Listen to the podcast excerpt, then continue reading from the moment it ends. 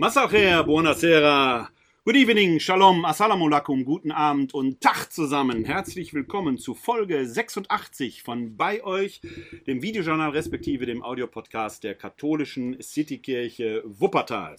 Ich freue mich, dass Sie wieder zugeschaltet haben oder sich die Aufzeichnung anhören oder ansehen. Seit der letzten Folge sind schon drei Wochen vergangen.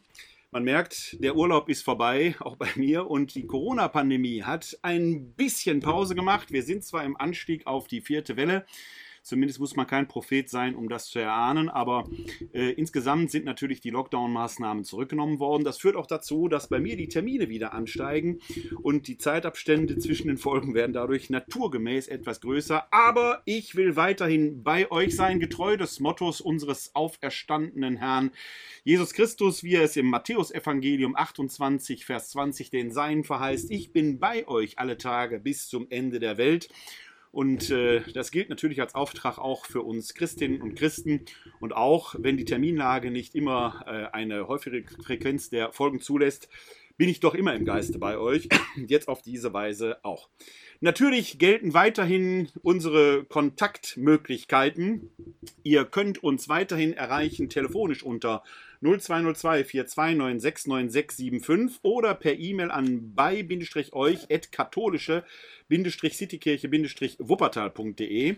Dort könnt ihr uns erreichen, wenn ihr Gesprächsbedarf habt, seelsorglicher Art oder weil ihr einfach über Gott und die Welt reden wollt.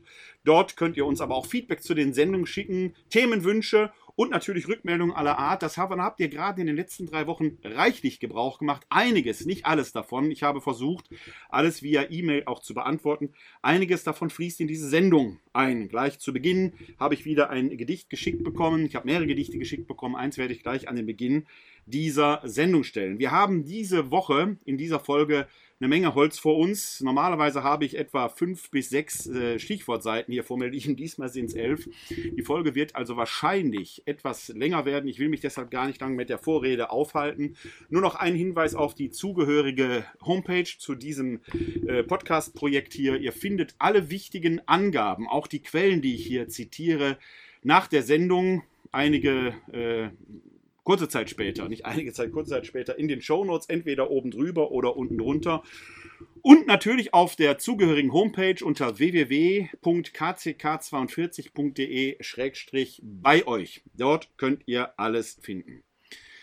Zwei Themen stelle ich in den Mittelpunkt dieser Sendung. Natürlich wird es diesmal ausführlich um das Thema Impfung und Corona gehen. Ein großer Themenkomplex, der nicht zuletzt deshalb immer wieder befeuert wird, weil irgendwelche Hinterbänkler im Bundestag das Sommerloch nutzen, um endlich mal ins Fernsehen zu kommen und von einer Impfpflicht reden. Und schwuppdiwupp, die Bambule, Bum Chakalaka, ist groß, da geht's richtig ab, da geht's richtig los und die ganze Geschichte nimmt sofort Fahrt auf. Man achtet eigentlich gar nicht darauf, ob das jetzt Hinterbänkler sind oder ob das tatsächlich schon eine Regierungserklärung, ob es schon Gesetz ist. Es reicht, wenn irgendein Politiker, der ein M D B hinterm Namensschirm hat, was sagt und schon meinen die Leute, man müsste da direkt reagieren. Aber was hat es damit auf sich? Schauen wir mal hin, auch was für oder gegen die Impfung spricht, auch die moralische Dimension der Impfung. Mich haben sehr viele Mails erreicht, wo ich gefragt werde, ob denn eine solche Impfung moralisch äh, statthaft sei, weil man gehört habe, dass da Föten extra für abgetrieben würden. Manchmal versucht man auch in meinem Facebook-Account da entsprechende Videos zu posten, die lasse ich alle nicht zu. Warum? Weil ich nicht jedes Video, was bei YouTube erscheint, sofort immer einordnen kann. Und noch einmal der Hinweis, den ich in früheren Folgen schon mal hatte, YouTube und Facebook und so weiter, also auch die Plattformen, auf denen ich selbst unterwegs bin. Es sind eben Plattformen und nicht jedes Video, das da erscheint, ist automatisch auch schon eine Quelle. Man muss sich also schon die Mühe machen, nach den Quellen, die dahinter stehen, zu suchen und die abzuwägen. Ich habe gerade in den letzten Tagen diverse Gespräche auch mit Impfgegnern und auch manchem Querdenker geführt, wo man immer wieder feststellt, man bekommt dann Heftchen vorgehalten mit irgendwelchen Statistiken und so weiter. Meistens wird auch Russia T V zitiert. Russia T V ist ein vom russischen Staat finanzierter Propaganda. Sender. Und dann wird schon gesagt, das steht da alles. Meine Meinung ist. Die Sache mit der Meinung ist so eine Geschichte. Denn eine gebildete Meinung sagt nicht nur, ich habe da was gelesen, sondern eine gebildete Meinung geht im Für und Wider, im Abwägen unterschiedlicher Ansichten, unterschiedlicher Quellen. Da reicht es nicht, wenn ich die Quelle nehme, die mir gerade gefällt. Ich muss die Quellen dann auch entsprechend nach Qualität gewichten, nach Qualität. Ich kann nicht einfach sagen, ich habe fünf Wissenschaftler, die das sagen und fünf Wissenschaftler, die das sagen und jetzt muss ich da irgendwie einen Kompromiss draus machen. So einfach ist es nicht. Ich muss also die Qualität prüfen. Damit sind wir schon bei einem ganz wichtigen Punkt. Der Einzelne, die Einzelne von uns, und ich zähle mich da durchaus selbst zu, haben oft gar nicht die wissenschaftliche Kompetenz, diese hochkomplexen Vorgänge der Virologie zu beurteilen. Eine gebildete Meinung setzt das erstmal voraus und guckt darauf, was wissenschaftlicher Konsens von den hunderten Wissenschaftlern ist, die an diesen Themen arbeiten.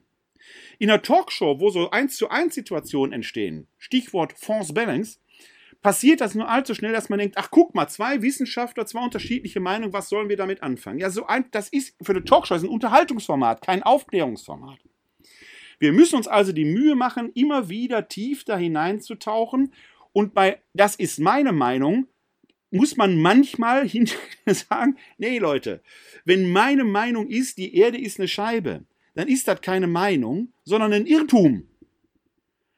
Meinungen entstehen aus Interpretationen von Fakten. Fakten sind interpretabel. Das haben wir auch in der Pandemie. Wenn wir zum Beispiel Übersterblichkeiten anschauen, dann muss ich die interpretieren. Ich kann nicht einfach hingehen und sagen, wir haben dieses Jahr keine höhere Übersterblichkeit als sonst gehabt. Corona ist doch gar nicht so schlimm. Kann ich natürlich sagen. Ist aber sehr oberflächlich gedacht. Denn ich muss zum Beispiel so etwas wie das Präventionsparadox berücksichtigen. Ich muss schauen, dass dadurch, dass wir alle Masken getragen haben, die Grippewelle komplett ausgefallen ist. Dadurch, dass wir uns die Hände waschen, infizieren, Abstand halten, die Infektionszahlen natürlich niedriger gehalten wurden, als sie gewesen wären. Wenn wir das alles nicht getan hätten, dann wäre die Übersterblichkeit nämlich durch die Decke gegangen. Aber darüber kann man in der Tat diskutieren. Meinungen entstehen aus Interpretationen von Fakten. Meinungen entstehen nicht, weil ich die Wirklichkeit leugne, dann reden wir über Lügen, oder weil ich irgendwelchen Bullshit erzähle, da rede ich im besten Fall mal über einen Irrtum. Ist aber keine Meinung. Ein falsches Faktum ist keine Meinung, sondern ein falsches Faktum. Ob gelogen oder geirrt, tut da nichts zur Sache. Die Erde ist nämlich keine Scheibe. Ich wusste nicht, ob ihr es wusstet. Gibt es ganz einfache Beweise für. Man muss nur ins Weltall fliegen. Gut, ist nicht jedermanns Sache. Kann ich verstehen. Aber man könnte auf einen Berg steigen und von da aus mal gucken, den Funkturm in München, wenn ich auf dem Wendelstein in Oberbayern stehe. Sehe ich den von da aus ganz oder nur teilweise? Durch die Erdkrümmung kann ich ihn tatsächlich nur teilweise sehen. Den unteren Teil kann ich nicht sehen, weil der hinter der Krümmung schon verschwindet. Also man kann durch reine, kleine empirische Untersuchungen selber dahinter kommen, die Erde ist offenkundig keine Scheibe.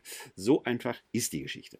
Aber wir werden uns, wie gesagt, mit Corona beschäftigen und wir werden uns, weil euch das sehr, sehr beschäftigt hat, auch da habe ich zahlreiche Rückmeldungen zu bekommen, weil ich in den letzten beiden Sendungen ja über die äh, Gräber, die da in Kanada immer wieder auftauchen, wo viele Kinder verscharrt worden sind, die in kirchlichen Heimen, äh, man möchte fast sagen Umerziehungslagern untergebracht waren, äh, da untergekommen sind. Und auch das hat euch sehr beschäftigt. Da werden wir auch uns auf diese Spur noch einmal begegnen. Das alleine ist so viel Material, dass ich viele, viele andere Themen, die wichtig wären, hier aussparen muss, vielleicht in einer anderen, späteren Folge mal angehe. Aber bevor wir anfangen, möchte ich, denn es ist Schabbat, wir haben übrigens den Vorabend des Hochfestes der Aufnahme Mariens in den Himmel, dazu wird es in der Schlussandacht gehen, aber die Sonne steht noch am Himmel, deshalb, weil Schabbat ist, wie es hier guter Brauch ist, werde ich wieder die Kippa in Verbundenheit mit meinen jüdischen Freundinnen und Freunden aufziehen. Ihnen und euch allen ein herzliches Schabbat Shalom. Und zu Beginn das Gedicht in der Rubrik Was hilft, was hoffen wir? Wenn ihr da Anregungen habt, schickt mir weiterhin eure Mails. Ein Gedicht von Patricia Kraft, verfasst im Jahr zweitausendelf. Insomnia. Schlafloser Mohn, welke Blüte am Horizont, die Fahlheit des Tages überträgt sich auf die Unruhe der Nacht, im Kopf ein Gewitter von Dornenspitzen, das die Gedanken wälzt, als gäbe es niemals ein Ende. Kleines Vögelchen Herz, aus der Angst geboren, ein verwirrtes Pochen, das den Leib erschreckt und die Seele wach hält.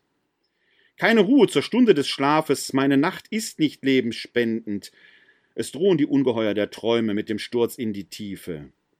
Die Nacht beginnt, wie sie endete, schlaflos. Sicher eine Situation, die in vielen Lebenssituationen passt, die für viele, die jetzt in den Überf- äh, Gebieten, die von der Flut äh, zerstört wurden, zutrifft, für viele, die mit Corona-Ringen zutrifft und schon gar für viele zutrifft, die von Missbrauch betroffen sind, die den Missbrauch überlebt haben. Dazu später mehr. Haben Sie eigentlich einen Führerschein? Wenn ja, werden Sie in der Fahrstunde sicherlich etwas gelernt haben über das vorausschauende Fahren, die Vorsicht. Gerade heute ist es mir im Straßenverkehr passiert, dass vor mir Leute fuhren, die Gott sei Dank vorausschauend gefahren sind und so Unfälle vermieden haben, weil andere offenkundig nicht vorausschauend gefahren sind. Die einen, die die Vorsicht hatten, schützen manchmal die anderen, die nicht die Vorsicht haben. Aber es gibt wohl ein Problem, denn die Vorsicht hat was mit Risikoabwägung zu tun. Im vorausschauenden Fahren antizipiere ich das, was im Verkehr da vor mir passiert, und ich kann mein Fahrverhalten entsprechend anpassen. Etwas, was wir in vielerlei Hinsicht in unserem Leben brauchen. Bei der Corona-Pandemie brauchen wir diese Vorsicht, weil wir antizipieren sollten, wie entwickelt sich die pandemische Lage, um darauf reagieren zu können. Ein wichtiges, ein wichtiges Werkzeug da ist immer der Inzidenzwert gewesen, weil der eine Art Vorsichtsmarker ist. Mittlerweile sind wir so weit, dass wir auch mit Blick auf die Impfquote sagen können und müssen, der alleine macht es nicht mehr. Trotzdem bleibt er wichtig, weil man weiß, dass wenn der Inzidenzwert steigt, auch wahrscheinlich Hospitalisierung und anderes nachziehen steigen werden. Man kann sich also vorausschauend vorbereiten. Die ganze Diskussion um den Inzidenzwert scheitert letzten Endes genau an diesem Punkt, dass man sagen muss, der ist natürlich nicht absolut prophetisch, aber er ist einem, ein Mittel, um vorausschauend antizipieren zu können, wie entwickelt sich die faktische Lage weiter. Ähnlich ist es beim Klimawandel. Auch da, der I P C C-Bericht ist gerade veröffentlicht worden. Und wir ahnen, dass diese Erderwärmung radikal schneller vorangeht. Wir müssen also jetzt handeln, wenn wir vorsichtig sind, vielleicht über unsere Generation hinausdenkend, dass wir jetzt agieren müssen, nicht in fünf Jahren, nicht in zehn Jahren. Wir müssen jetzt anfangen, das Verhalten entsprechend zu ändern. Fällt uns Menschen schwer, weil unser Horizont meistens am Brett vorm Kopf endet. Und das Geräusch, das dabei entsteht, was in den Diskussionen auch bei Facebook ist, ist oft, wenn diese Bretter am Kopf miteinander kollidieren und dann hat man dieses Klackern und dieses Rauschen. Dieses Hintergrundgeräusch ist eigentlich nur die Bretter vorm Kopf, die miteinander kollidieren. Haben Sie einen Führerschein, hatte ich gefragt. Habt ihr einen Führerschein? Man kann an der Entwicklung von Führerscheinprüfungen ein bisschen das Problem der Zeit erkennen. In der Welt hat Elke Boderas im Gespräch mit dem Verkehrspsychologen Jörg-Michael Sohn Folgendes zutage gefördert. Auf die Frage, Herr Sohn, immer mehr Menschen fallen durch die Führerscheinprüfung. Ist die zu kompliziert oder sind die Leute zu dumm? Antwortet Jörg-Michael Sohn, es gibt viele Gründe. Natürlich ist der Verkehr komplexer geworden und das Verhältnis der Menschen zum Auto hat sich gewandelt. Letzteres macht sich hinterm Steuer noch nicht bemerkbar. Aber das Smartphone könnte eine Rolle spielen. Es setzt die Konzentrationsfähigkeit herab und man ist fassungslos, wie viele Menschen selbst hinterm Steuer es nicht aus der Hand lassen können. Für mich ist nicht so sehr relevant, wie viele Leute durch die Führerscheinprüfung kommen, sondern ob in der Fahrschule die richtigen Dinge gelehrt werden. Werden sie? Ich denke nein. Für die theoretische Prüfung geht es um die Fähigkeit, auswendig zu lernen. Fürs Fahren ist das eher unerheblich. Es ist nicht besonders wichtig, den Achsabstand eines zweiachsigen Anhängers zu wissen und ob ich damit auf Landstraßen schneller als achtzig fahren darf. Entscheidend ist die Grundeinstellung. Schöpfe ich meine Rechte aus bis in einen Unfall hinein oder geht es darum, dass wir alle zusammen möglichst schrammenfrei ans Ziel kommen? Solche Dinge sind bei der Prüfung unterrepräsentiert. Soweit der kurze Auszug aus dem längeren Gespräch, dessen Link ihr in den Shownotes findet. Aber wir können hier allein an dieser kurzen Sequenz aus diesem Interview, wo es um die banale, alltägliche Erfahrung einer Führerscheinprüfung, dessen Scheitern geht, ein Grundproblem unserer Gegenwart erkennen. Das können wir einfach zusammenfassen in die Dualität von eigene Befindlichkeit versus Altruismus. Wir Menschen sind permanent dazwischen ausgespannt. Unsere gesamte Existenz geht immer um zwischen diesen Polen hin und her, zwischen dem eigenen Überleben und der sozialen Dimension. Beides spielt im Überlebenskampf eine wichtige Rolle. Natürlich muss ich, um meine Gene in die nächste Generation zu kriegen, überleben. Gleichzeitig hat aber offenkundig die Evolution dieses soziale Verhalten zutage geführt, weil zum Überleben der gemeinsame, das gemeinsame Agieren wichtig war. Ein Mammut etwa erlegte man früher nicht alleine, sondern nur im Zusammenspiel. Und diese Dichotomie zwischen Überlebenstrieb und Altruismus prägt unsere Existenz, unsere menschliche Existenz in den Grundfesten. Es ist nicht schlimm, an sich zu denken. Wenn uns das Gummiband immer wieder auch zum anderen Pol zieht, in den Altruismus, in das soziale Handeln hinein. Es ist nicht schlimm, anderen zu helfen, sowieso nicht. Wenn uns der eigene Pol nicht, das Gummiband nicht immer wieder zum anderen Pol zieht, des eigenen Wohls. Denn wenn ich mich nur im Altruismus verliere, gebe ich meine Existenz auf und werde mich letzten Endes auch auflösen. Beides ist wichtig. Beides. Wir erleben aber gerade in der Gegenwart, dass die eigene Befindlichkeit über alles gehoben wird. Das, was meinem Wohl dient, das ist wichtig. Diese beständige Notwendigkeit von Abwägungen kann man alleine in der Corona-Pandemie beobachten, geht völlig den Bach runter. Es gilt nur, ich lese nur das und lasse nur das gelten, was meiner Befindlichkeit dient. Meine Befindlichkeit heißt, ich möchte keine Maske tragen, deshalb bringe ich Statistiken bei, die das scheinbar belegen. Das andere nehme ich gar nicht wahr oder verdamme es direkt als System gesteuert. Diktatur wird dann gerufen. Umgekehrt gibt es das übrigens auch. Das gilt übrigens mittlerweile in Kirche wie Gesellschaft. Deswegen sind sämtliche, sämtliche politischen und auch innerkirchlichen Diskussionen fast faktenbefreit, argumentationsbefreit, sondern nur noch ad hominem ad personam. Frau Baerbock hat abgeschrieben, Herr Laschet auch. Herr Laschet hat gelacht und Herr Scholz macht in Cum-Ex oder Wirecard. Es geht nur noch, finde ich gut, finde ich nicht gut. Kann man natürlich machen. Das ist eine wunderbare Amerikanisierung des Wahlkampfes, wo es nicht mehr um Pro-Argumente geht, sondern wo es um die Vernichtung und Verächtlichmachung des Gegners geht. Kind, erleben wir in der Kirche zuhauf. Ich mag diesen oder jeden Bischof nicht, weil er so ist, wie er ist. Es geht nicht mehr darum, was er tut oder was er nicht tut, sondern es reicht, dass dieser Bischof so ist, wie er ist. Ich finde diesen oder jeden Pfarrer gut, weil er so ist, wie er ist. Den anderen Pfarrer finde ich doof, weil er so ist, wie er ist. Und da könnten wir das durchdeklinieren. Scheint wahrscheinlich nicht nur ein Phänomen der Gegenwart zu sein, aber im Moment pusht genau dieses Verhalten total nach oben, wo die eigene Befindlichkeit im Vordergrund steht, wie es bei Facebook ist, und wir urteilen nur nicht mehr nach Argumenten, sondern nur noch nach gefällt mir, gefällt mir nicht, Daumen rauf, Daumen runter. Echte Beteiligung hingegen und gesellschaftliche Entwicklung setzt aber die Bildung und kritische Auseinandersetzung voraus. Kritik meint hier nicht Kritik an sich nach dem Motto, ich gehe mal mit dem Rasenmäher, mit der Sense über alles und alles, was nicht passt, wird platt gemacht. Da gewinnen wir ja nicht bei. Sondern wenn ich einfach nur sage, dieses Projekt ist doof oder diese Partei ist doof, mag ich nicht, muss weg. Damit ist ja nichts gewonnen. Wenn unser Gesellschaftssystem, unser politisches System so funktionieren würde, würde jeder Kanzler, jede Kanzlerin abgewählt werden. Da kennen wir aber das sogenannte konstruktive Misstrauensvotum. Ja, es ist erlaubt, das Misstrauen in die Regierenden auszusprechen, wenn ich gleichzeitig eine alternative Lösung präsentiere. Also konstruktive Kritik. Das aber scheinen wir völlig verlernt zu haben, diese Konstruktion mitzudenken, dass an die Stelle des Abgelehnten etwas Neues stellen, gestellt werden muss, was dann hoffentlich besser ist. Wenn es sich als schlechter erweist, könnte man es ja wieder durch eine Alternative ablösen.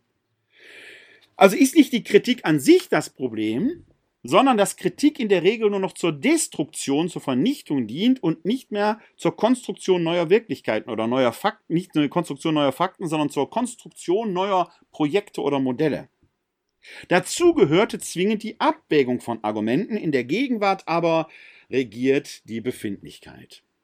Das zum Beispiel kann man auch bei der Frage um die Impfung bemerken. Mir geht es gar nicht darum, Ob wir jetzt eine Impfpflicht haben oder nicht, ich persönlich bin gegen eine Impfpflicht, ich selber bin aber geimpft. Und es mag gute Gründe geben, warum jemand die Impfung ablehnt. Aber dieses "Ich möchte mir noch eine Meinung bilden" setzte ja voraus, dass diese Personen, die so argumentieren, "Ich möchte mir noch meine Meinung bilden", sich jetzt tatsächlich in einem weißen Kittel in die Labore begeben und dort wissenschaftlich untersuchen, was die Impfung ausmacht, was die Impfung bewirkt, was das Coronavirus so treibt. Das heißt, wir hätten als ein Volk nicht nur von behaupteten Virologinnen und Virologen, sondern von faktischen Virologinnen und Virologen, was natürlich unsere Gesellschaft an den Rand des Wahnsinns führen würde, weil unser Müll nicht mehr weggebracht würde, unsere Kinder würden nicht mehr in Schulen unterrichtet, äh, äh, der öffentliche Nahverkehr würde zusammenbrechen, weil alle Leute nur noch in Laboren hängen würden, um tatsächlich, tatsächlich ihre Meinung selbst zu bilden. Ihr merkt schon, so funktioniert's einfach nicht, denn wir leben in einem großen Volk von etwas über achtzig Millionen Menschen, nicht mehr in einer kleinen Clangesellschaft, wo jeder alles macht, sondern wir haben uns spezialisiert. Das heißt, im Falle der Corona-Pandemie, wir müssen zwingend den Fachleuten, Männern wie Frauen, vertrauen, dass die ihren Job gut machen, die für uns diese Forschungsarbeit erledigen. Ich kann also als Rezipient auftreten und mir diese ganzen Studien durchlesen, die die gemacht haben. Ich muss sie nicht selbst machen. Aber selbst dabei wird man überfordert sein, weil man in diese Fachterminologie gar nicht reinfindet. Von Herrn Lauterbach weiß man, dass der jeden Abend zehn bis fünfzehn Studien liest. Warum? Weil er es kann. Er ist vom Fach. Wir brauchen also Didaktikerinnen und Didaktiker, Wissenschaftsjournalistinnen und Journalisten, die das für uns aufbereiten, die gibt es. Maitin Nguyen Kim zum Beispiel oder Harald Lesch, vielleicht sogar auch Lauterbach und Drosten, wenn man sich den Podcast anhört und so weiter. Jetzt geht es mir nicht darum, da eine bestimmte Gruppe zu protegieren. Man kann von mir aus auch widerstreitende Meinung anhören, die von Hendrik Streeck zum Beispiel, die ganz andere Sichtweisen haben. Auch bei ihm gehe ich davon aus, dass er seine Studien kritisch liest. Und dann muss ich mir in diesem Widerstreit die eigene Meinung bilden. Dann muss ich aber nicht nur die Partei hören, die gerade das sagt, was ich will, sondern ich muss mir auch die andere anhören, im Argument wie Gegenargument. Und ich muss, was immer zur Meinungsbildung zwingend dazugehört, die Qualität der Quellen prüfen. Muss also gucken, welches Gewicht hat die einzelne Stimme im großen Ganzen. Nicht jede Einzelmeinung trägt tatsächlich zur Konstruktion eines neuen Wissenschaftsdiskurses bei. Das ist das Grundproblem, wenn Leute jetzt sagen, ich möchte mir noch meine Meinung bilden. Ja, wie lange willst du das denn machen? Die Zahlen, Daten, Fakten liegen doch alle da. Ich lege euch mal einen Link in die Shownotes äh, aus der aktuellen Ausgabe der Zeit, wo diverse äh, Persönlichkeiten, weniger Bekannte wie Unbekannte, wie sehr Bekannte, ihre Gründe angeben, warum sie sich nicht impfen lassen wollen. Manche Gründe sind durchaus veritabel, manche halte ich persönlich, ich sage nicht, um wen es da geht, an den Haaren herbeigezogen. In jedem Fall geht es bei allen aber um persönliche Befindlichkeiten. Die kann man als solches respektieren. Und deshalb bin ich dafür, keine Impfpflicht einzuführen. Soweit sind wir letzten Endes noch nicht. Und trotzdem muss man sich fragen, geht es immer nur um den eigenen kleinen, beschränkten Horizont, die Sichtweise, deren Perspektive nicht über die Nasenspitze hinausgeht? Oder gibt es Vorsicht, Weitblick über die eigene Befindlichkeit hinaus? Schauen wir mal auf die Zahlen, Daten und Fakten, was Corona und die Impfung angeht. Einiges hatte ich schon angeschnitten. Thema Übersterblichkeit zum Beispiel. Oder ein anderes beliebtes Thema, das immer durcheinander geworfen wird, ist, da stecken sich doch jetzt tatsächlich Geimpfte an. Welch Wunder! Wir wissen von beispielsweise Impfstoff BioNTech, dass der gegen die Delta-Variante, der hatte früher gegen die sogenannte Wildvariante, den Wildtyp, also den aller, das allererste SARS-CoV zwei Virus, eine Wirksamkeit von fünfundneunzig Prozent. Bei der Delta-Variante weiß man, dass der eine Wirksamkeit von fünfundachtzig Prozent hat. Heißt, fünfzehn Prozent der Geimpften werden sich mit dem Coronavirus infizieren und sind möglicherweise auch selbst infektiös. Keine Impfung wirkt immer zu hundert Prozent. Heißt aber automatisch auch, fünfundachtzig Prozent sind safe. Ich als Individuum weiß nicht, gehöre ich zu den fünfundachtzig Prozent oder zu den fünfzehn Prozent. Trotzdem macht es natürlich Sinn, möglichst viele Menschen zu impfen, weil dadurch die Gesamtsicherheit für die Gesamtgesellschaft steigt und damit auch die fünfzehn Prozent, die möglicherweise weiterhin gefährdet sind, weil bei denen, aus welchen Gründen auch immer die, die Impfung nicht so wirkt, safe sind, mit abgesichert werden. Es ist also überhaupt nicht verwunderlich, dass es infizierte Geimpfte gibt. Aber das ist eine kleine Minderheit, zumal man weiß, dass bei den infizierten Geimpften die Krankheitsverläufe äußerst mild sind oder gar keine Erkrankungen stattfinden. Denn das ist ein Unterschied zwischen Infektion und Erkrankung. Das werfen viele schon durcheinander. Nicht jeder, der infiziert ist, wird auch krank. Trotzdem kann er infektiös sein. Man muss doch hier mal unterscheiden und differenzieren. Diese Differenzierung kriegte zum Beispiel die Journalistin Maischberger im Gespräch mit Herrn Lauterbach überhaupt nicht hin. Wobei Herr Lauterbach mit in meinen Augen bemerkenswerter Geduld versuchte zu erklären, worum es geht, und dann das Gespräch eine sonderliche Wendung nahm, weil Frau Maischberger immer wieder auf derselben Frage herumritt, die schon fünfmal beantwortet war. Denn Herr Lauterbach sagte eindeutig, und die Zahl muss man sich einfach mal dann zu Gemüte führen, in der Sendungssprache noch von, um das Verhältnis mal klar zu machen, wir haben in Deutschland etwa, roundabout, die Hälfte der Bürger, die doppelt geimpft sind, die andere Hälfte ist nicht doppelt geimpft oder gar nicht geimpft. Herr Lauterbach erklärte erst, dass die Inzidenzwerte jetzt gehandelt werden. Und wir haben am vierzehnten achten hier in Wuppertal schon wieder einen Inzidenzwert von über achtzig, etwas über achtzig. Er sagte dann, weil dieser Inzidenzwert bei den Geimpften letzten Endes nicht zu Buche schlägt, weil die fünfundachtzig Prozent der Geimpften ja safe sind, heißt das, der Inzidenzwert betrifft die Ungeimpften. In dem Inzidenzwert wird aber die Gesamtbevölkerung berücksichtigt. Das heißt, von hunderttausend, der Inzidenzwert geht ja immer auf hunderttausend, sind etwa fünfzigtausend geimpft und fünfzigtausend nicht geimpft. Die achtzig Infizierten betreffen also zu einem Großteil, zum weitaus überwiegenden Teil, die fünfzig nicht geimpften. So gesehen ist der auf hunderttausend, fünfzigtausend, auf hunderttausend gerechnet doppelt so hoch. Wir hätten also eine Inzidenzwert hundertsechzigtausend. Wie kommt man da drauf? Weil wir durch Messungen und Tests nachweisen können, dass von einer Million Infizierten, die einen positiven P C R-Test haben. Herr Lauterbach spricht in der Sendung noch von siebentausend. Äh, gerade heute habe ich noch eine Studie gelesen, da war von elftausend die Rede. elftausend Geimpfte auf eine Million insgesamt Infizierte. Ein verschwindend geringer Teil, bei dem man merken kann, die Impfung wirkt. Und ja, dann gibt es bei den fünfzehn Prozent der Geimpften diese Impfdurchbrüche, die dann zu diesen siebentausend bis elftausend Infektionen führen. Ein verschwindend geringer Anteil. Denn neunhundertneunundachtzigtausend sind nicht geimpft. Dieses Verhältnis muss man haben. Das heißt, der Aufschrei, auch als Geimpfter kann ich mich ja infizieren, ist nicht nur nicht gerechtfertigt, er ist auch lächerlich, weil er a, faktisch ja ist das möglich, aber insgesamt so verschwindend gering, weil dann von diesen elftausend auf eine Million, elftausend geimpft Infizierten nochmal die Erkrankungsrate marginal ist. Da sind dann irgendwie hundert, die dann erkranken, auf eine Million. Diese Verhältnisse muss man sich vor Augen führen. Die Impfung wirkt bei verhältnismäßig kleinen Nebenwirkungen. In dem Gespräch zwischen Herrn Lauterbach und Frau Maischberger wird übrigens auch deutlich, wie Wissenschaft funktioniert, was Frau Maischberger überhaupt nicht versteht. Denn Herr Lauterbach kann immer nur das sagen, Herr Lauterbach, andere Wissenschaftler, Herr Lauterbach gibt dort die Antwort, deswegen appliziere ich jetzt auf ihn, kann immer nur das sagen, was er weiß. Und da agiert er nach dem Stand des Wissens jetzt.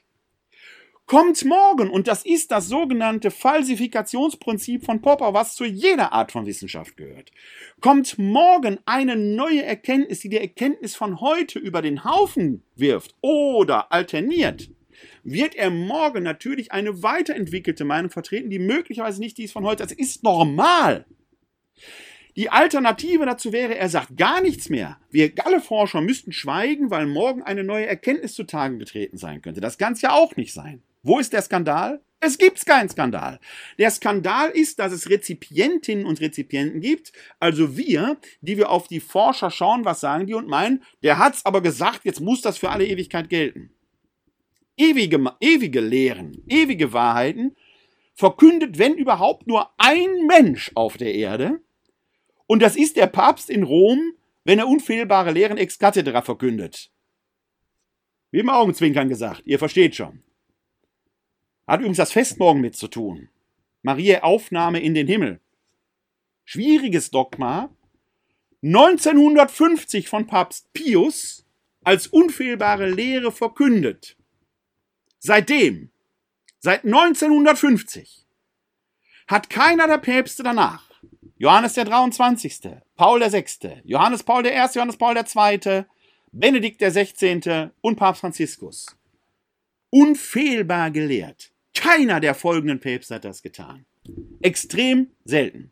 Und ja, ich halte das Dogma von der Unfehlbarkeit, auch wenn es äußerst selten angewendet wird, für ein Problem, weil es das Poppersche Falsifikationsprinzip außer Kraft setzt. Was ist, wenn wir eine neue theologische Erkenntnis hätten, die bewiesen ist, die aber gegen ein Dogma spricht? Wie gehen wir dann damit um? Der Münsteraner Dogmatiker Michael Seewald hat dazu ein ganzes Buch geschrieben über die Dogmenentwicklung, wie das in der katholischen Kirche läuft.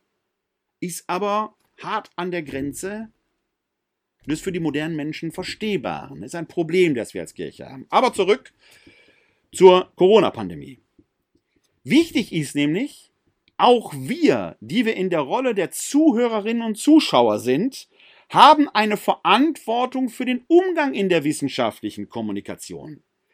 Wie schwierig das ist, konnte man an der besagten äh, äh, Maischberger Sendung, wo es um Herrn Lauterbach ging, nachvollziehen.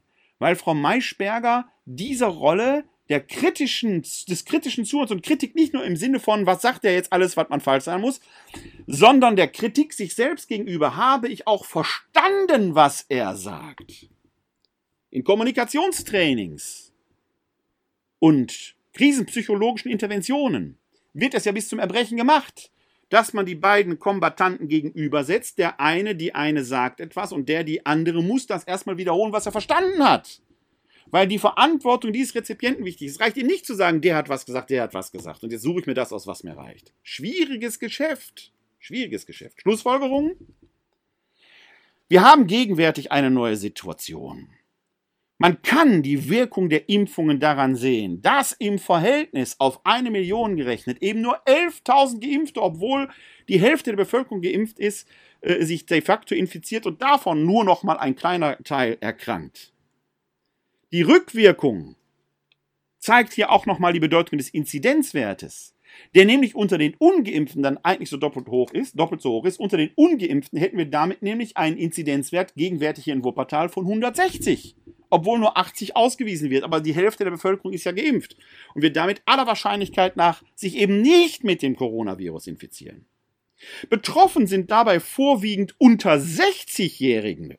Und jetzt muss man abwarten, wie sich das auf die Hospitalisierung auswirkt. Denn die folgt ja erst mit einem Abstand von zwei bis drei Wochen nach der Infektion. Dann werden wir schlauer sein.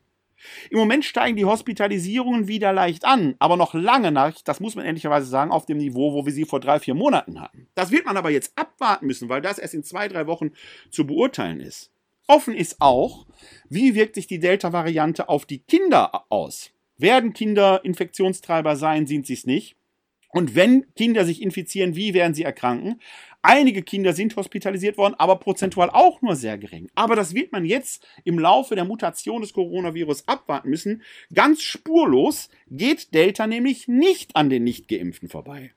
Das alte Wissen, was wir über anderthalb Jahre erworben haben, muss immer neu ausgelotet werden, denn noch, gar, noch ist gar nicht klar, wie das mit den Mutationen weitergeht, ob Delta tatsächlich die letzte gefährliche Mutation ist. Und Delta ist brandgefährlich. Sie ist nämlich so gefährlich, dass der R-Wert so hoch ist, dass wir eine Herdenimmunität bei der Delta-Variante erst bei neunzig Prozent Infizierter oder Geimpfter haben werden. Problem: Die derzeit bekannten Impfungen wirken zu fünfundachtzig Prozent. Das liegt unter neunzig Prozent. Herdenimmunität ist also nicht erreichbar. Was wir allerdings mit den Impfungen schaffen, ist, dass viele, viele nicht schwer erkranken, also aller Wahrscheinlichkeit nach nicht hospitalisiert werden müssen. Deswegen kann man die Impfung nach wie vor trotzdem nur empfehlen. Wenn wir das nicht tun, und da sagt Herr Lauterbach, werden in anderthalb Jahren alle Nicht-Geimpften eine Infektion des Coronavirus durchgemacht haben und davon ein Großteil mit äußerst unangenehmen Folgen. Ob das stimmen wird, sehen wir in anderthalb Jahren. Wir haben also die Notwendigkeit in vielerlei Hinsicht einer Neubewertung. Denn wir haben natürlich einen Großteil an Geimpften. Vor einem Jahr hatten wir noch keine Impfmöglichkeit und da waren dann die Lockdowns die eigentliche Möglichkeit. Jetzt wissen wir aber, dass bei dem Delta-Typ, bei der indischen Variante, die Impfung doch wirkt. Alles deutet darauf hin. Wie gesagt, von einer Million Infizierten sind es nur elftausend, die geimpft sind, sind dabei. Die Impfung wirkt.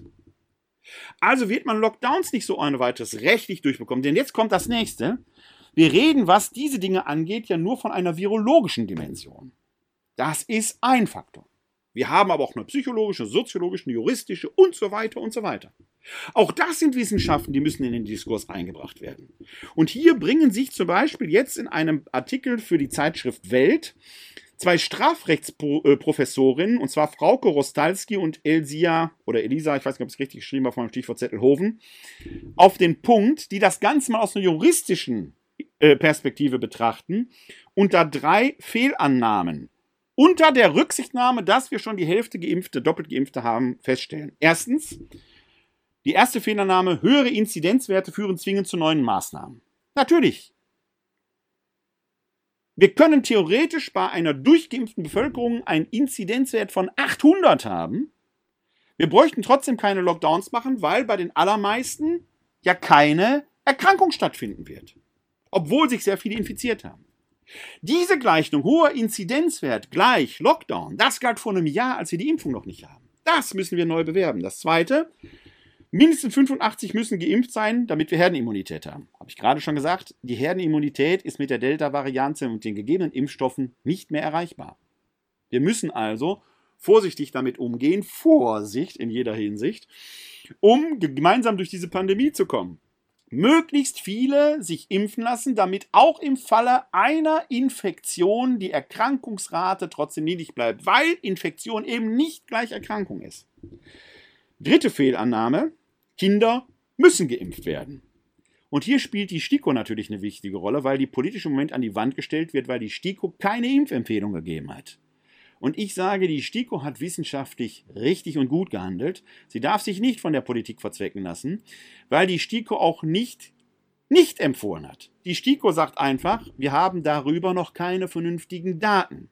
Die Politik muss trotzdem entscheiden. Sie kann sich jetzt aber nicht auf die STIKO berufen, weil die STIKO zu Recht sagt, wir können uns anhand dessen, was wir wissen können, kein Urteil dazu bilden. Das sollten sich alle die, die sich eine eigene Meinung bilden und mal eben schnell, bloß weil sie irgendein YouTube-Video gesehen haben, mal hinter die Ohren schreiben.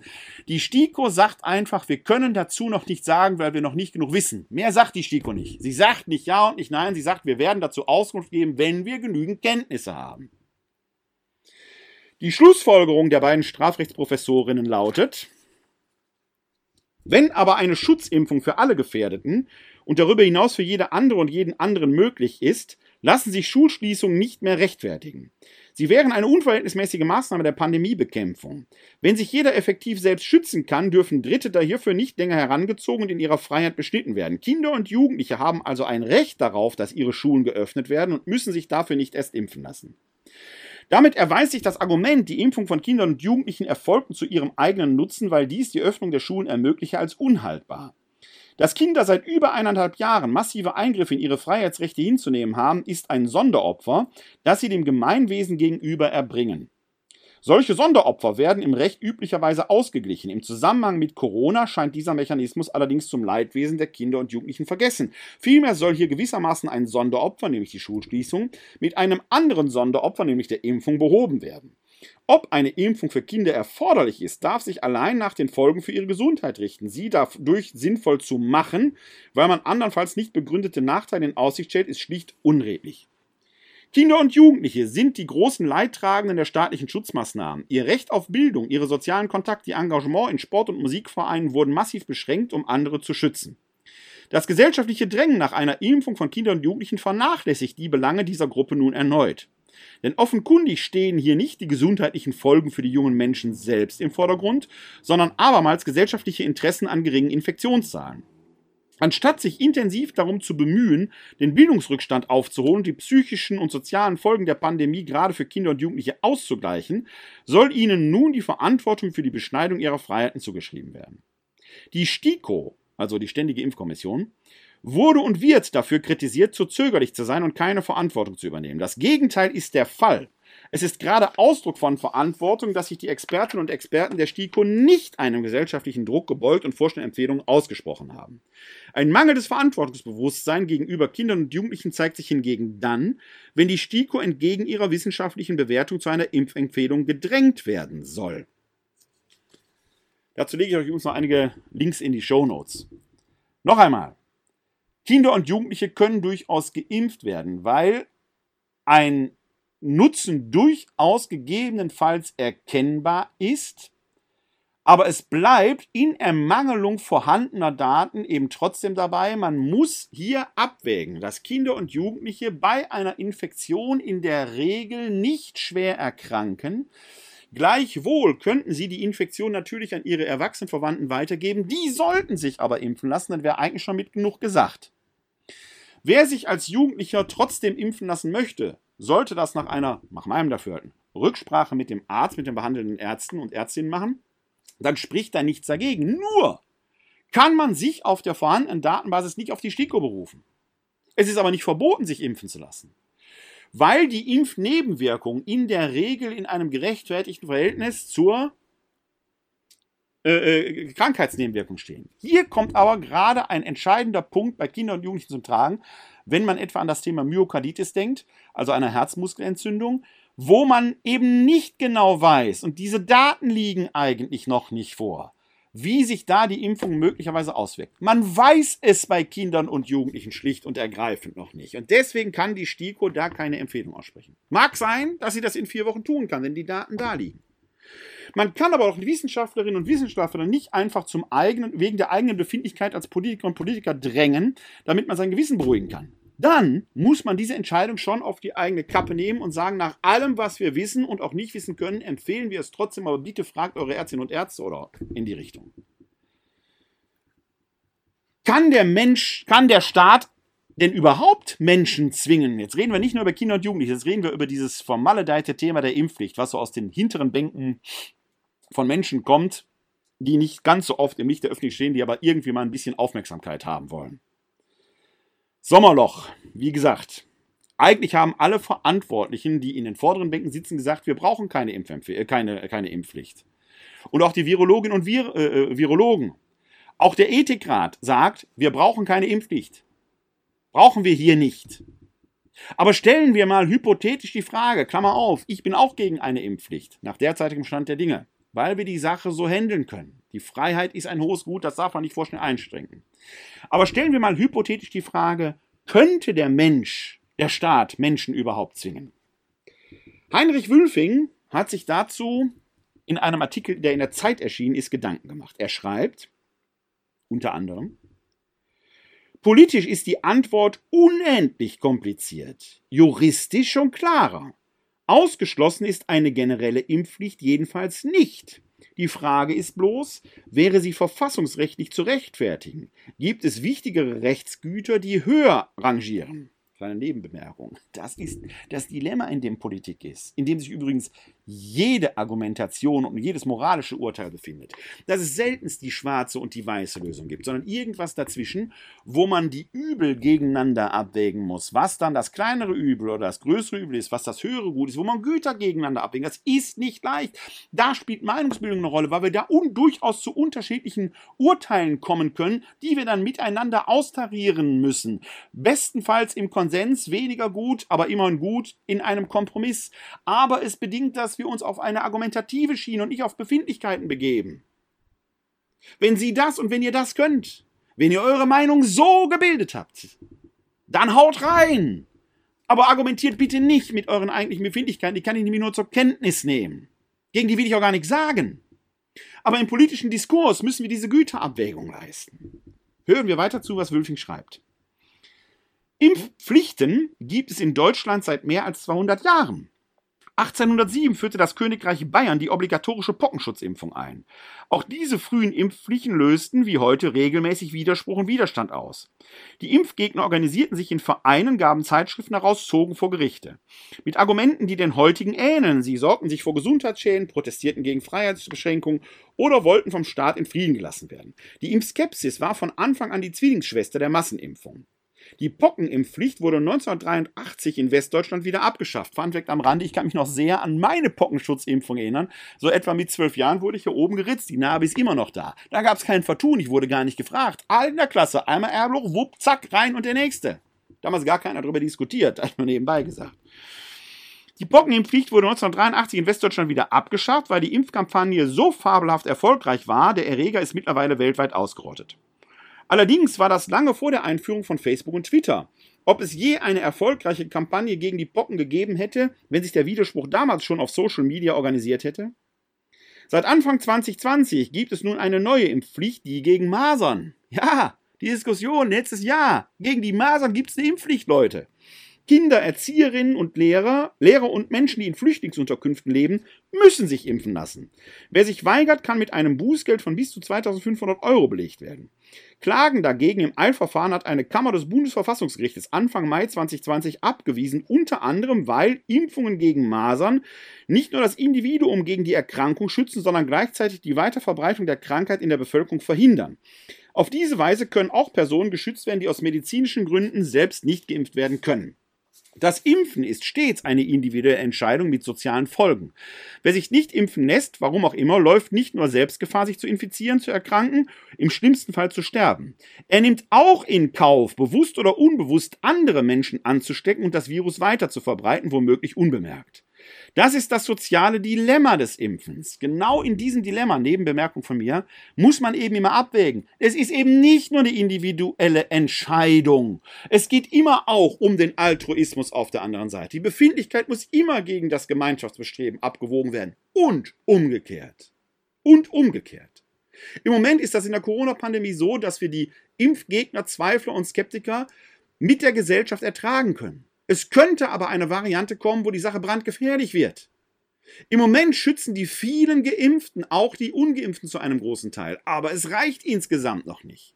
Weshalb wenigstens die, die erwägen, sich impfen zu lassen, das baldmöglichst tun lassen sollten. Wie das Bundesverfassungsgericht, so Wülfing weiter, endgültig über die Masernimpfpflicht entscheidet, ist offen. Mit einem Urteil wird noch in diesem Jahr gerechnet. Und es wird wohl auch die Debatte um eine eventuelle Corona-Impfpflicht prägen. Juristisch entscheidend ist beim Impfzwang die Frage nach der Verhältnismäßigkeit, die Überlegung also, ob es andere geeignete Mittel zur Virusbekämpfung gibt, die aber milder wirken als harter Zwang. In eine solche Beurteilung fließen viele Aspekte ein. Wie weit ist die Impfkampagne gekommen? Wie viel fehlt noch zum erklärten Ziel? Wie bedrohlich verläuft gerade die Pandemie? Gibt es neue Varianten? Wie voll sind die Krankenhäuser? Wie sicher sind die wissenschaftlichen Erkenntnisse über Wirkung und Nebenwirkungen der Vakzinen? Und wie sehr hat man schon versucht, den Impfstoff unters Volk zu bringen, mit Aufklärung, mit Anreizen, mit Aktionen aller Art?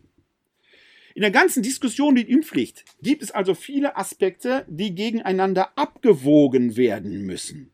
Man kann die Freiheit nicht einfach einschränken, weil die Gefährdungs- wenn die Gefährdungslage noch nicht unter Kontrolle ist, sie ist im Moment nicht unter Kontrolle. Was aber in einem halben Jahr sein wird, kann niemand von uns sagen. Wenn Karl Lauterbach sagt, dass sich Ungeimpfte früher oder später anstecken werden, sagt übrigens auch Christian Drosten, dann ist das zuerst mal eine eigene Verantwortung. Eine eigene Verantwortung. Viele Jüngere haben leichte Verläufe. Wie das mit zukünftigen Mutationen sein wird, wissen wir noch nicht.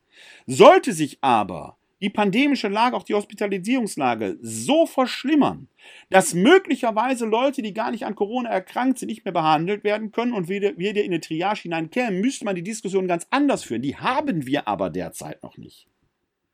Vorausschauende Vorsicht ist aber auch hier geboten. Wollen wir wirklich Verantwortung übernehmen und wenn ja, wie für die Ungeimpften?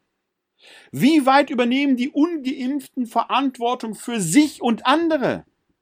Das merkt man schon an der Diskussion, wenn ab dem elften zehnten kein Datum des Zufalls, denn der Beschluss wurde am elften achten gefasst, also roundabout acht Wochen, zwei Monate vorher, damit die, die noch nicht geimpft sind, sich vorher noch impfen lassen können und auch dann schon die entsprechende Immunität nach zwei Impfungen erhalten. Ab dem elften zehnten Leute, die nicht geimpft sind und in bestimmte Veranstaltungen und so weiter nur mit einem Test hineinkommen, den selbst bezahlen müssen. Bisher wurden die Tests vom Staat bezahlt, weil es die Impfung für alle nicht gab. Da war es eine soziale Verpflichtung. In Zukunft aber, weil wir Impfstoff für alle haben, ist es eine rein private Entscheidung, sich nicht impfen zu lassen, aus welchen Gründen auch immer. Die kann ich so fadenscheinig handeln, wie ich es will, sie zu akzeptieren. Zu dieser Verantwortung, die diese Person dann übernimmt, gehört dann aber eben auch, dass sie die Folgen trägt. Das heißt, sie muss gegebenenfalls den Test aus eigener Tasche finanzieren. Hier aus Wuppertal wurden wir von Studentenklagen bekannt, die sich genau darüber jetzt beschweren, wie sie das bezahlen sollen. Kann ich nur sagen, ja, dann lass dich impfen, dann bist du draußen. Denn die Nebenwirkungen der Impfen sind sehr moderat. Und selbst da, wo Krankheitsgefährdungen wie die Thrombosen, wie die Myokarditis sind, gibt es sehr gute Behandlungsmöglichkeiten. Das Risiko einer massiven Impfschädigung ist also extremst gering. Wenn du dich trotzdem, aus welchen Gründen auch immer, gegen die Impfung entscheidest, übernimm Verantwortung für dein Leben. Du bist erwachsen. Du hast Abitur, Hochschulreife.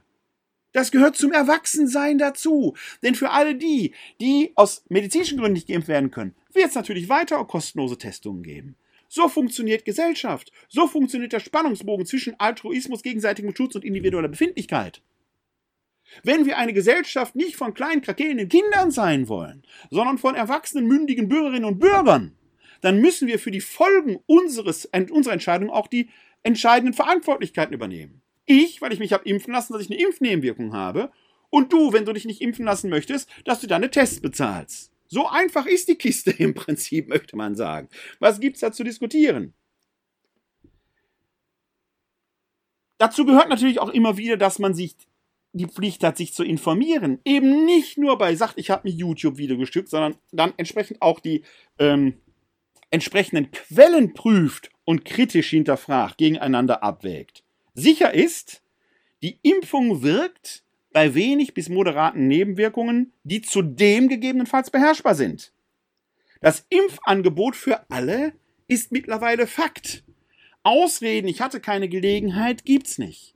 Es gibt dann nur tatsächlich die mündige Verantwortung für die eigene jeweilige Entscheidung zu übernehmen. Gilt für Geimpfte, Klammer auf, Nebenwirkung, Klammer zu, wie für Ungeimpfte. Klammer auf, mögliche Beschränkungen an der Teilhabe am öffentlichen Leben oder eben finanzielle Ressourcen anknabbern, Klammer zu. So oder so. Übernimm Verantwortung für dein Leben. Mehr ist doch gar nicht gefragt, aber übernimm auch Verantwortung für das Leben anderer. In diesem Zusammenhang erreichte mich gerade in den letzten Tagen, ich habe dazu gerade heute einen Facebook-Post verfasst, weil man immer wieder auch versuchte, obskure Videos in diese Richtung auf meiner Homepage zu platzieren, wo es um die Frage ging, wie denn die moralische Dimension bei der Impfung sei, weil doch da Föten für abgetrieben würden. Ich veröffentliche generell keine Videos, die irgendwie fremd gepostet sind, ohne die geprüft zu haben, in meinem Account. Dazu ist meine Reichweite dann doch ein bisschen zu groß. Nicht so ganz groß wie bei den großen Influencern, aber ich habe immerhin dreitausendachthundert äh, Follower äh, bei Facebook und bei Twitter sind es auch über tausend. Ich möchte da nicht irgendwelchen Bullshit unter das Volk bringen. Deswegen habe ich da heute eine kurze Notiz veröffentlicht, wo man sagen muss, richtig ist, und jetzt muss man aber schon differenzieren, bei manchen Impfstoffen werden tatsächlich Zelllinien von Föten verwendet. Das ist bei AstraZeneca und bei Johnson und Johnson der Fall. Deren Impfstoffe, Entwicklung der Impfstoffe, dafür ist tatsächlich eine menschliche Zelllinie notwendig, die auf einen Fötus, der sein Leben durch eine Abtreibung verloren hat, zurückgeht. Im Falle von AstraZeneca ist das ein Fötus, der neunzehnhundertdreiundsiebzig sein Leben verlor. Im Falle von Johnson und Johnson ist das ein Fötus, der im Jahr neunzehnhundertfünfundachtzig sein Leben verlor. Richtig ist also tatsächlich, bei diesen Impfstoffen spielen Zelllinien, die auf Föten zurückgehen, eine Rolle. Falsch ist, dass gegenwärtig extra Föten abgetrieben werden, um Impfstoffe zu entwickeln. Im Falle der Impfstoffe von BioNTech und Moderna, diese mRNA-Impfstoffe, verläuft das Ganze sowieso komplett anders, weil die in Lipidkügelchen verpackt sind. Da werden überhaupt keine menschlichen Zelllinien benötigt. Die werden komplett anders hergestellt. Es ist also schon mal grundsätzlich falsch, eine Impfung abzulehnen, grundsätzlich abzulehnen, weil da angeblich Föten für abgetrieben würden. Man könnte sich zum Beispiel da, um moralisch für sich, mit sich im Reinen zu sein, sagen, ich möchte unbedingt BioNTech oder Moderna. Das sind Impfstoffe, die ohnehin hier in Deutschland nur noch verimpft werden. AstraZeneca hat man gerade ja die Impfstoffe verschenkt, weil die in Deutschland gar nicht mehr verimpft werden. Gleichzeitig muss man aber sagen, sind das Föten, die schon vor Jahrzehnten ihr Leben verloren, was natürlich die moralische Frage in sich nochmal spezieller macht und hinterfragen lässt. Wer da grundlegende moralische Bedenken hat, kann natürlich sagen, no way. Aber dann hätten wir mit BioNTech und Moderna zwei Alternativimpfstoffe, bei denen das nicht der Fall ist. Grundsätzlich muss man auch feststellen, dass in dem Impfstoff selber keine Zelllinie eines Fötus mehr vorhanden ist. Sie werden für die Vermehrung der Impfstoffe benötigt, nicht im Impfstoff selbst. Bestandteil sämtlicher Anfragen an mich ist immer die Frage, die Kirche muss doch was gegen sagen. Warum schweigt die Kirche? Und da kann ich sagen, liebe Leute, das geht mir mittlerweile total auf den Sack. Oder wie meine jüdischen Freunde und Freunde sagen müssen, das geht mir total auf die Klischkes. Spanisch, Cojones. Deutsch spare ich mir jetzt. Der Vatikan hat sich schon im Dezember zweitausendzwanzig dazu geäußert. Ihr braucht einfach nur googeln, ehe ihr euch aufregt. Regt euch nicht auf, schaut doch erstmal nach. Bildet eure Meinung. Ihr braucht nur eingeben, Fötus, Impfung, Vatikan. Dann kommt ihr sehr schnell auf dieses Dokument, eine Note der Glaubenskongregation, in der diese Frage nämlich moralisch bewertet wird. Link findet ihr in den Shownotes. Ich lese nur einen entscheidenden Absatz. Die anderen sind auch wichtig, aber ich lese einen entscheidenden Absatz daraus vor. Die Glaubenskongregation unterzeichnet, dieses Dokument von dem Vorsteher, von dem Präfekten der Glaubenskongregation Ladaria, schreibt da, es gilt also festzuhalten, dass alle Impfstoffe, die als klinisch sicher und wirksam anerkannt sind, in diesem Fall verwendet werden können, mit dem sicheren Gewissen, dass die Inanspruchnahme dieser Impfstoffe keine formale Mitwirkung an der Abtreibung, aus der die Zellen, mit denen die Impfstoffe hergestellt sind, wo, hergestellt wurden, stammen, bedeutet. Es ist allerdings zu unterstreichen, dass die moralisch zulässige Verwendung dieser Arten von Impfstoffen aufgrund der besonderen Bedingungen, die sie eben rechtfertigen, in sich keine, auch nicht indirekte Legitimation für die Praxis der Abtreibung darstellen kann und die Missbilligung der Abtreibung seitens jener, die die Impfstoffe nutzen, voraussetzt. Der Vatikan, die Glaubenskongregation, kommt also zu einer sehr differenzierten Meinung und sagt, natürlich ist Ab- Abtreibung aus katholischer Sicht abzulehnen. Gleichwohl ist hier eine moralische Legitimation gegeben in diesem Fall, weil man sie eben nicht direkt an der Abtreibung beteiligt. Das sähe komplett anders aus, wenn für die Herstellung der Impfstoffe Föten abgetrieben würden. Werden ja aber eben nicht. Liebe Leute, ehe ihr irgendwelchen Kackscheiß in Videos anguckt, wo noch nicht mal Quellen angegeben werden, oder wenn dann Quellen, die qualitativ so bullshittig sind, bildet euch doch bitte weiter und guckt nicht nur in eurer Blase nach, sondern recherchiert, wenn ihr schon Forscher spielen wollt. Richtig. Und lasst mich bitte mit solchen Videos in Ruhe. Ihr könnt mir Fragen stellen. Ich beantworte jede, wirklich jede. Manchmal ein bisschen zeitliche Verzögerung.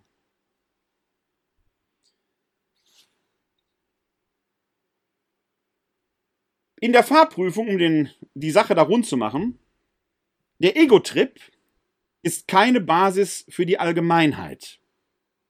Das Gesetz für sich außer Kraft zu setzen, weil man glaubt, über dem Gesetz zu stehen, ist nicht nur in der Fahrschule eine schlechte Entscheidung, es ist für die Gesamtgesellschaft eine schlechte Entscheidung. Wer einen Führerschein erwirbt, muss eine sittliche Reife beibringen und zeigen, dass er eigene Entscheidungen verantwortlich treffen kann, ohne dass die Freiheit grundlegend eingeschränkt ist. Trotzdem werde ich bei einer roten Ampel halten, weil es vernünftig ist.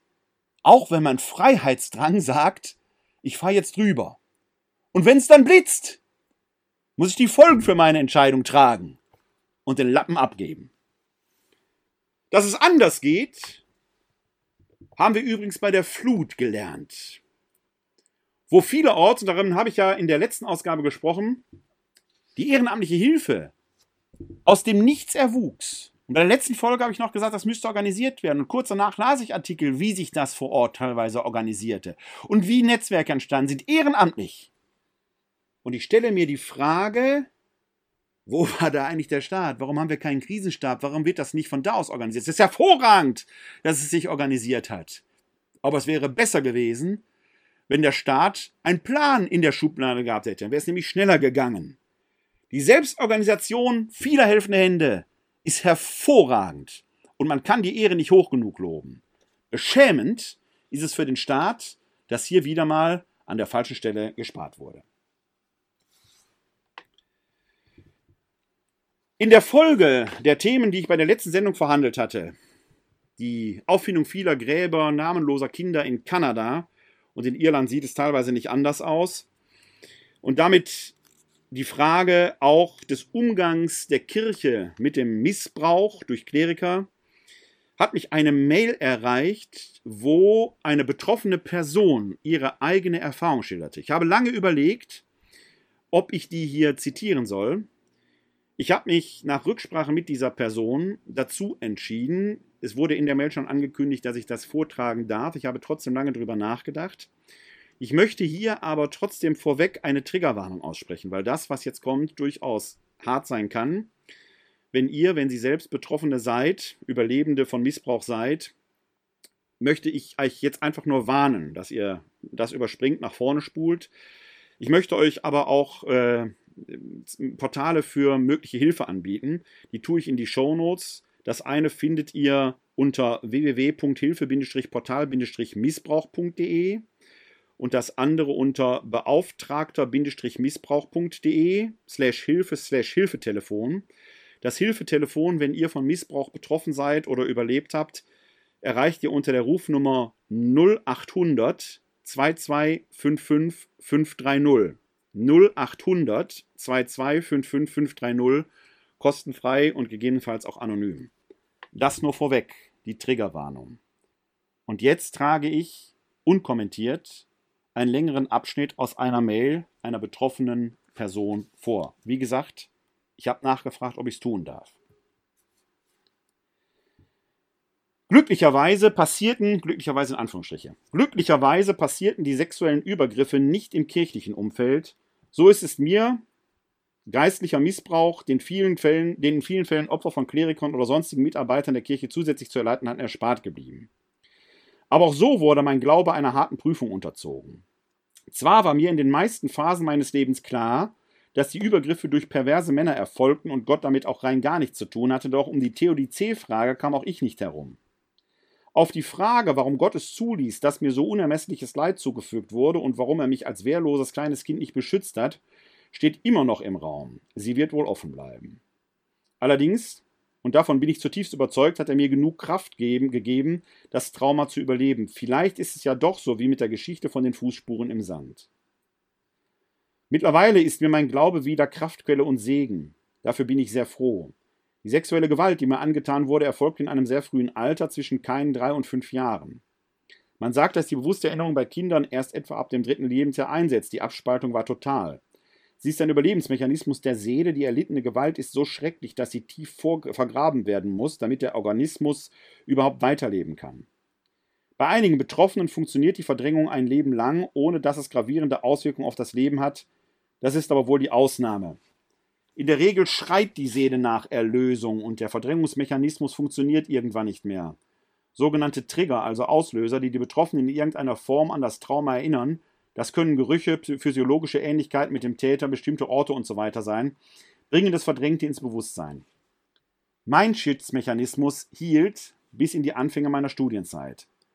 Rückblickend betrachtet zeigte ich bereits als Kind und Jugendlicher Auffälligkeiten, aber irgendwie funktionierte ich noch ganz gut und alles schien doch fast normal. Ich konnte ein sehr gutes Abitur machen, vielfältigen Hobbys nachgehen, Reisen unternehmen, Jobben, Zukunftswellen, Schmieden, Freundschaften eingehen.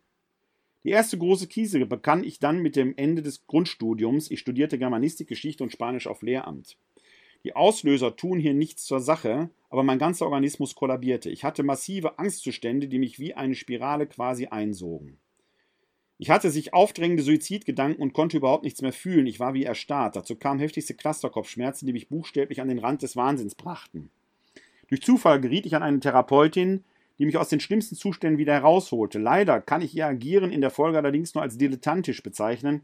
Ihre gewählte Therapiestrategie führte mich immer wieder in die Retraumatisierung und die Abhängigkeit meinerseits von der Therapeutin war verheerend.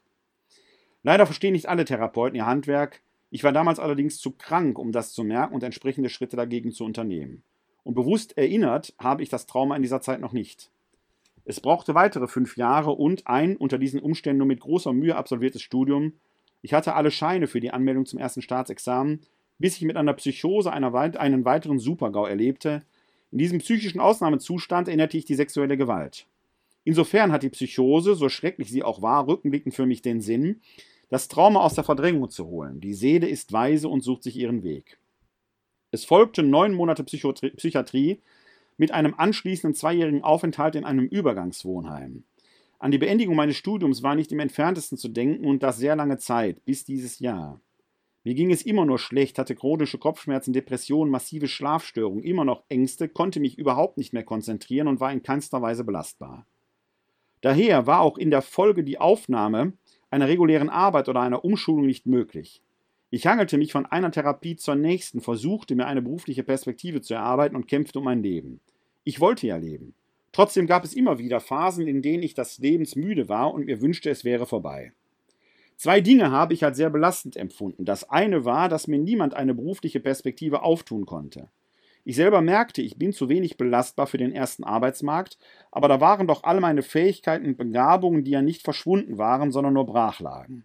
Doch erst einmal in der Grundsicherung gelandet, gab es auch keine offizielle Förderung mehr.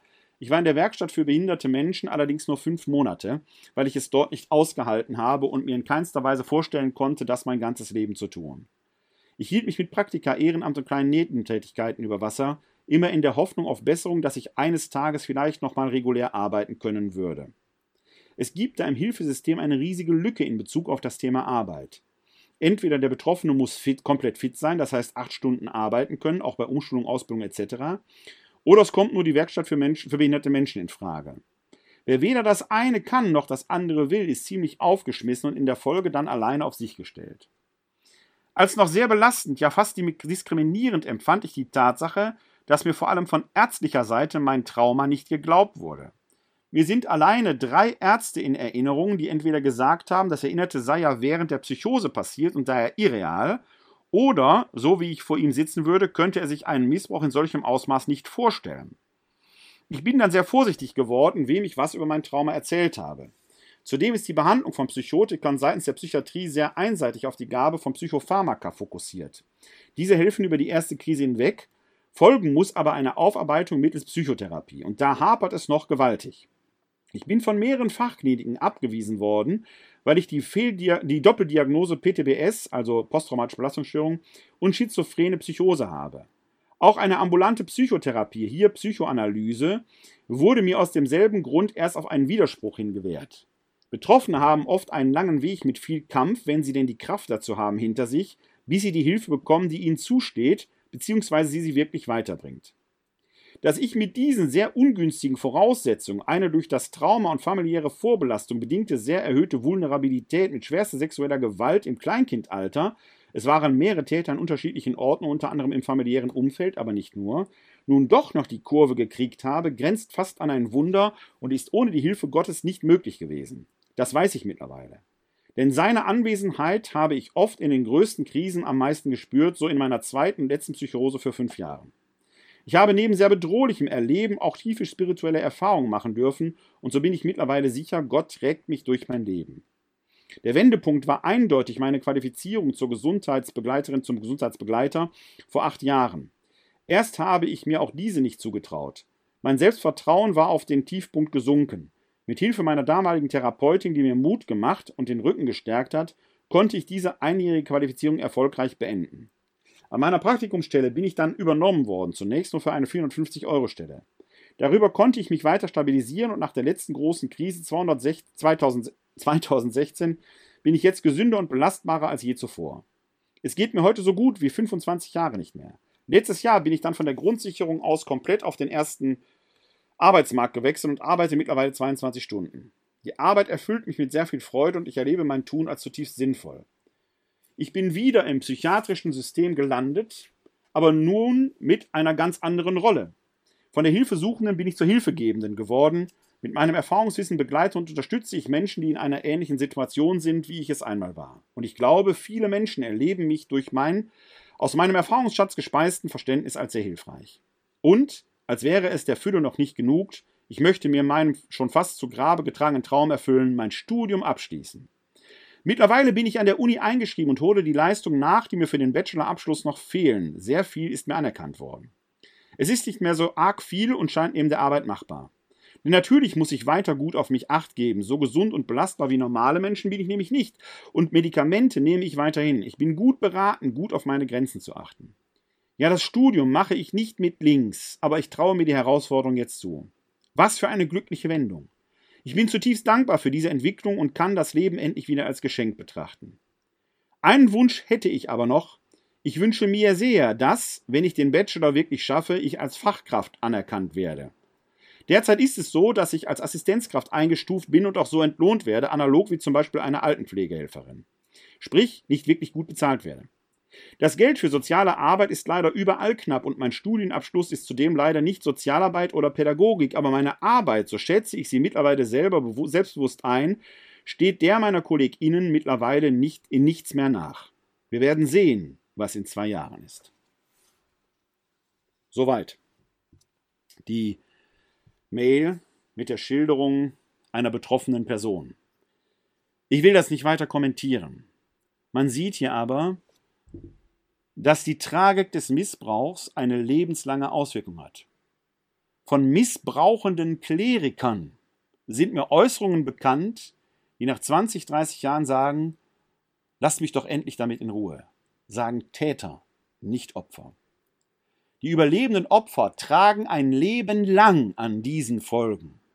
Und man kann der hier überlebenden Person nur wirklich viel Glück wünschen für den Weg, den sie gegangen hat, für den Mut, den sie bewiesen hat und dass sie jetzt tatsächlich das, was der Missbrauch über den konkreten Missbrauch hinaus an Folgen bewirkt hat, vielleicht überwinden kann.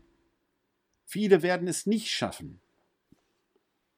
Und wenn dann Täter sagen, lass mich doch damit in Ruhe. Nein, die Täter müssen Verantwortung tragen. Der Respekt vor den Überlebenden gebietet es. Wir müssen alles tun, dass Missbrauch verhindert wird. Und da, wo er stattgefunden hat, dürfen wir nicht schweigen und müssen die Täter zur Rechenschaft ziehen. Wo kommen wir denn dahin, wenn ein geistlicher Herr sagt, das ist doch schon so lange her, was kümmern mich die Sünden meiner Jugend? Er hat Leben vernichtet, er, der das Heil bringen sollte. In der Kirche, das schreibt diese Person ja hier, und ich danke für das Vertrauen, dass mir das mitgeteilt wurde, dass ich würdig war, das anzunehmen. Ich danke für das Vertrauen, dass ich hier vortragen durfte. In der Kirche kommt ja der geistliche Missbrauch noch hinzu, verstärkt durch die Empathielosigkeit vieler klerikaler Täter, die selbst vergessen möchten, während die Überlebenden lebenslang gekennzeichnet sind. In Kanada und Irland wurden die Gräber vieler Kinder, die ihr Leben gelassen haben, weil sie in Heimen umerzogen werden sollten und mit Schlägen und sexuellem Missbrauch gefügig gemacht werden sollten, weil sie den perversen Fantasien frommer Leute zum Opfer gemacht wurden, zum Opfer geworden sind. Dort steht die Kirche nicht mehr schon mit dem Rücken zum Rand, sondern ist schon längst in den Abgrund gefallen, weil die Kirche es nicht geschafft hat, sich auf die Seite der Überlebenden zu stellen, sondern immer bis zuletzt versucht hat, noch eine weiße Weste zu bewahren. Derek Skelly, der sich dort intensiv mit befasst hat, hat in einem Gespräch mit der Journalistin Christiane Florin im Deutschlandfunk dazu Folgendes gesagt. Christiane Florin fragt, die katholische Kirche Irlands war eine moralische Autorität. Was ist sie jetzt nach dieser Art von Aufarbeitung? Derek Skelly antwortet, sie ist, was die deutsche Kirche in fünf Jahren sein wird. Wenn sie immer noch die Aufklärungsverschleppung betreibt, die Kirche ist irrelevant. Der schlimmste Fall, der passieren kann, ist, dass die Kirche sagt, jetzt haben wir wieder einen Bericht und wieder einen Bericht. Und dann stellt sie den Bericht vor, schaut hoch und es sitzt da keiner, weder in der Kirche noch bei den Pressekonferenzen. Die Kirche in Irland hat sich erübrigt, moralisch und politisch. Sie macht immer noch sehr viel Arbeit im sozialen Bereich, aber sie ist nicht mehr von Relevanz. Diese Kirche hat alle Möglichkeiten, reinen Tisch zu machen. Jede Gelegenheit wurde verpasst. Deswegen ist mein Buch eine Art Gebrauchsanweisung, wie man nicht aufklärt auf kirchlicher Seite und wie man aufklären kann auf staatlicher Seite. Das ist das Problem. Wir produzieren hier auch als Kirche wieder viel Papier, viele Gutachten. Und die sind wichtig, die Gutachten. Wie wichtig, werde ich gleich noch von einer betroffenen Person äh, darstellen lassen. Aber wenn es nur bei dem Papier bleibt und keine Folgen kommen, hier in Köln hat der Erzbischof von Köln nach der Veröffentlichung des Gutachtens ja schon personelle Konsequenzen. Und aber auch dabei darf es nicht bleiben.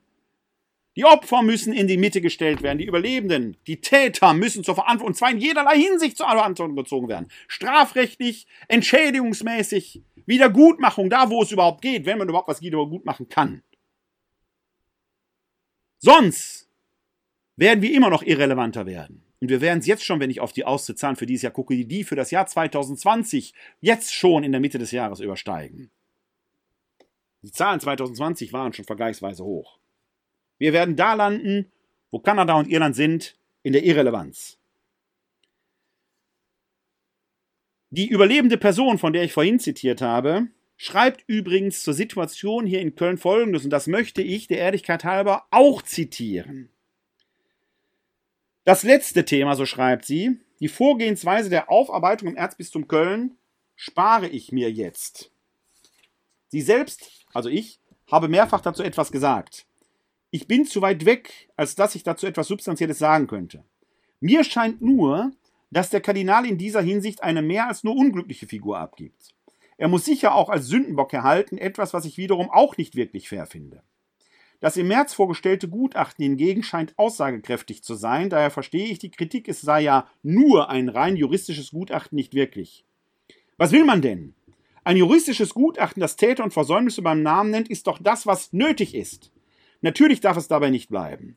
Es muss zwingend die Aufarbeitung der Geschehnisse aus psychologischer, soziologischer und theologischer Sicht erfolgen, sonst verliert die Kirche ihre letzte Glaubwürdigkeit. Und dem kann ich nur zustimmen. Das juristische Gutachten ist eine wichtige Grundlage für erste Konsequenzen gewesen. Ohne eine solche juristisch sichere Grundlage wären die nicht möglich gewesen. Aber dabei darf es nicht bleiben. Jetzt muss es erst richtig losgehen. Vertuschen ist nicht mehr möglich. Nichts geahnt zu sagen ist nicht mehr möglich.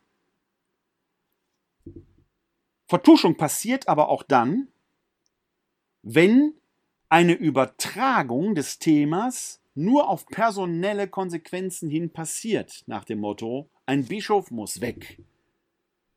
Selbst wenn der Bischof abberufen würde, was ist damit getan? Haben wir den Sündenbock dann gefunden? Geht es den Überlebenden dann gut oder besser? Ist denen geholfen? Finden die dann ihren Weg zurück ins Leben? Das geht doch viel tiefer. Jeder einzelne Täter, jeder einzelne Vertuscher muss gefunden, benannt, strafrechtlich und finanziell zur Rechenschaft gezogen werden. Um wenigstens das bisschen Leid zu lindern, was zu lindern ist. Die Überlebenden werden ihr Schicksal trotzdem mit sich herumtragen. Ein letztes kurzes Thema, weil die Plakate überall sichtbar sind. Ich traue mich kaum, es einzublenden, will es trotzdem kurz tun. Man findet, weil auch das äh, für die Gegenwart spricht, momentan in unseren Städten diese Plakate hier, die von einer AfD-nahen Institution äh, aufgehängt wurden. Ich will das gar nicht so lange jetzt hier stehen lassen, äh, weil das zu viel der Ehre für diese Leute ist. Aber ich denke, ihr habt es wahrgenommen.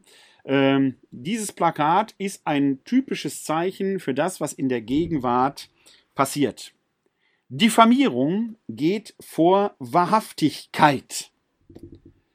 Wir erleben eine Personalisierung des Wahlkampfes über das normale Maß hinaus, weil der gesamte Wahlkampf nur noch in der Diffamierung des politischen Gegners besteht. Das kennen wir aus U S A und anderen Ländern. Hier in Deutschland ist es auch immer wieder mal üblich gewesen, aber es leidet die sachliche Auseinandersetzung völlig. Wobei man die Frage stellen kann, ob die politischen Vertreterinnen und Vertreter, auch die Spitzenkandidatinnen und Kandidaten, tatsächlich wissen, für welche Sache sie stehen. Denn Thema Vorsicht, vorausschauendes Fahren. Jetzt haben wir noch Corona. Ich weiß nicht, wann die Pandemie enden wird, aber wir haben mit der Impfung die Mittel in der Hand, die Pandemie doch zu beherrschen. Wir haben, was Maske tragen, Hände waschen, Abstand halten, Mittel in der Hand, für einen großen Selbstschutz zu sorgen. Diese Verantwortung kann jede und jeder für sich übernehmen. Die große Herausforderung, und der I P C C-Bericht zeigt es ja, des Klimawandels, werden wir nicht so schnell in den Griff kriegen. Wahrscheinlich wird sogar meine Generation, ich bin Jahrgang sechsundsechzig, nicht mehr erleben, dass wir den Klimawandel bewältigt haben. Es wird die nächste Generation erleben oder die nächste, übernächste Generation. Oder sie werden erleben, wie wir gescheitert sind.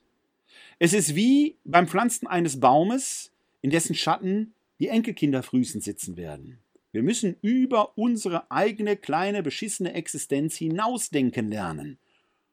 Vorausschauend über das eigene Sein hinaus. Das hat die Menschen zu allen Generationen eigentlich groß gemacht.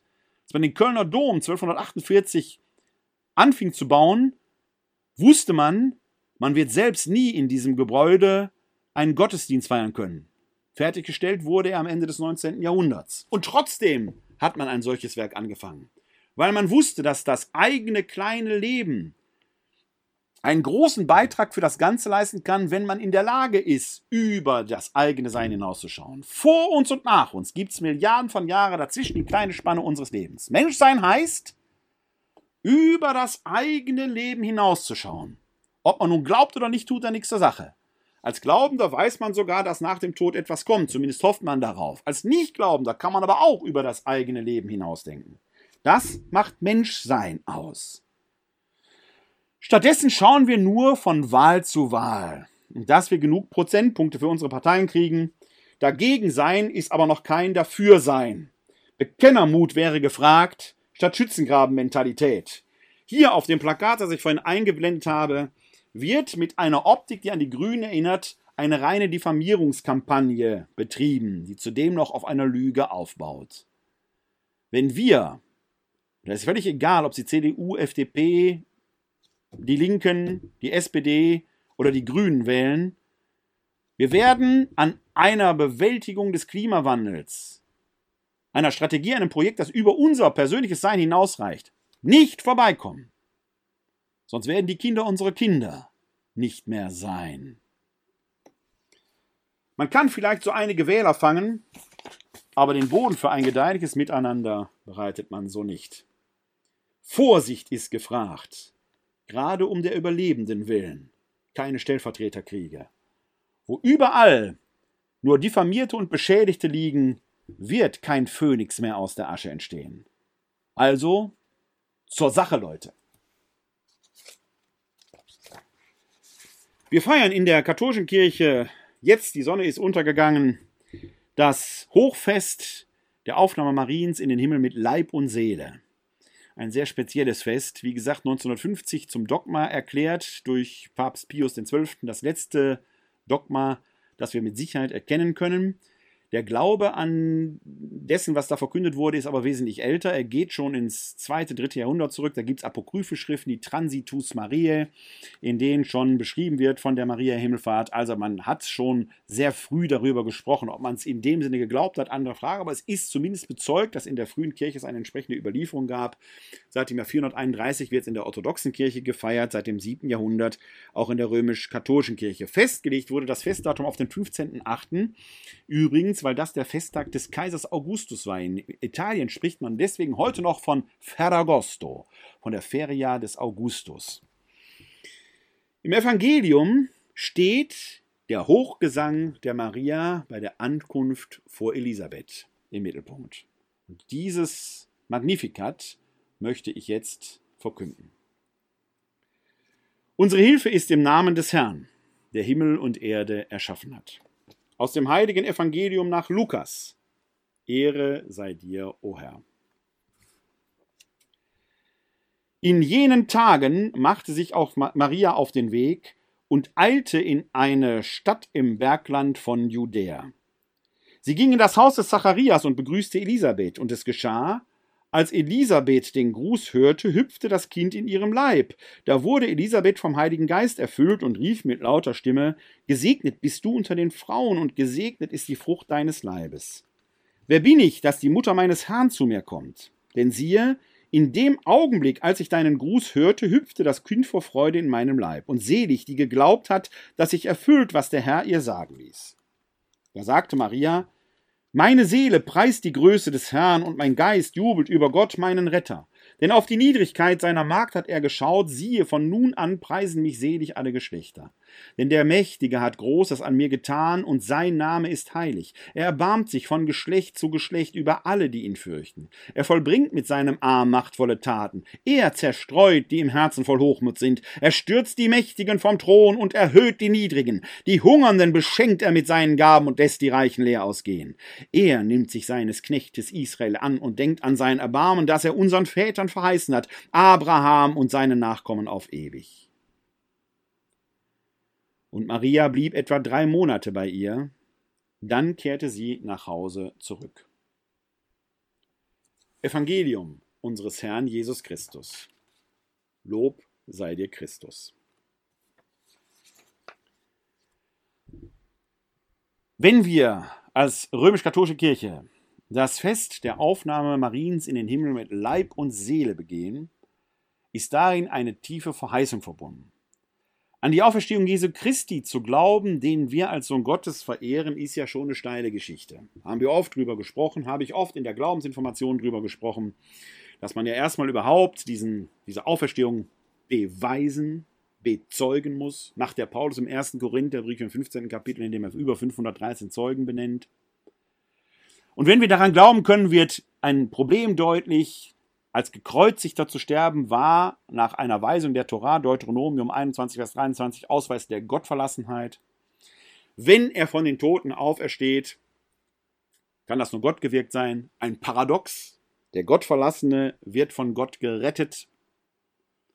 Das ist der Ausgangspunkt der christlichen Theologie und des Glaubens, dass Gott in einer besonderen Weise in Jesus Christus, im Konzil von Nicäa wird man dann sprechen, er war wahrer Gott und wahrer Mensch, präsent war. Okay, das ist Jesus Christus. Ausnahmeerscheinung. Prototyp. Einmalig.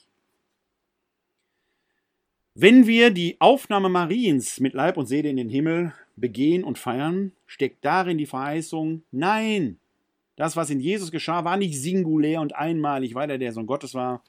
Darin ist die Verheißung verborgen und eingewebt, dass diese Auferstehung uns allen gilt. Allen. Und Maria wird dann zum Vorbild dafür. Da ersteigt nicht nur eine Seele, verlässt nicht nur den Leib und geht so in eine imaginäre Seelensuppe, in ein ewiges Sein, in das Nirvana ein. Nein! Sie bekommt eine leibliche Aufnahme in den Himmel. Das hier ist ein fleischlicher Körper. Der bleibt hier. Der hat im Himmel nichts zu suchen. Das ist eine ewige Existenz. Paulus spricht im zweiten Korintherbrief von einer Verwandlung. Und auch das ist das, was hier betont wird. Denn die Leiblichkeit, die Leiblichkeit gibt der Seele doch Form und Gestalt und damit erst Individualität. Egal in welcher Form Leiblichkeit in der Ewigkeit existiert, wenn wir an eine leibliche Aufnahme Mariens in den Himmel denken und daran glauben, wird das bestätigt. Wir werden als die, die wir sind, vor Gott stehen. Werden ihm unser Leben hinhalten. Denn Leib und Seele sind nicht zu trennen. Hier haben wir einen fleischlichen Leib, dort werden wir einen anders gearteten Leib haben, der unverweslich ist. Wie? Ich werde es euch erzählen, wenn ich da war und wiederkommen könnte, wenn ich könnte. Bedeutet aber auch, unser Leib ist wertvoll und heilig, denn die Seele wohnt in ihm, dieser göttliche Lebensfunke. Deshalb sollen wir den Leib schützen. Und ob ihr ihn jetzt mit einer Impfung schützt oder indem ihr euch nicht impfen lasst, tut es so, dass das Leben für euch und für die vielen möglich ist.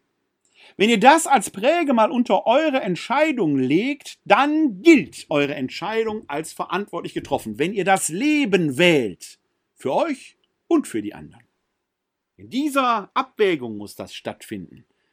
Und in dieser Abwägung müssen die Argumente für die eigene Entscheidung gefunden werden.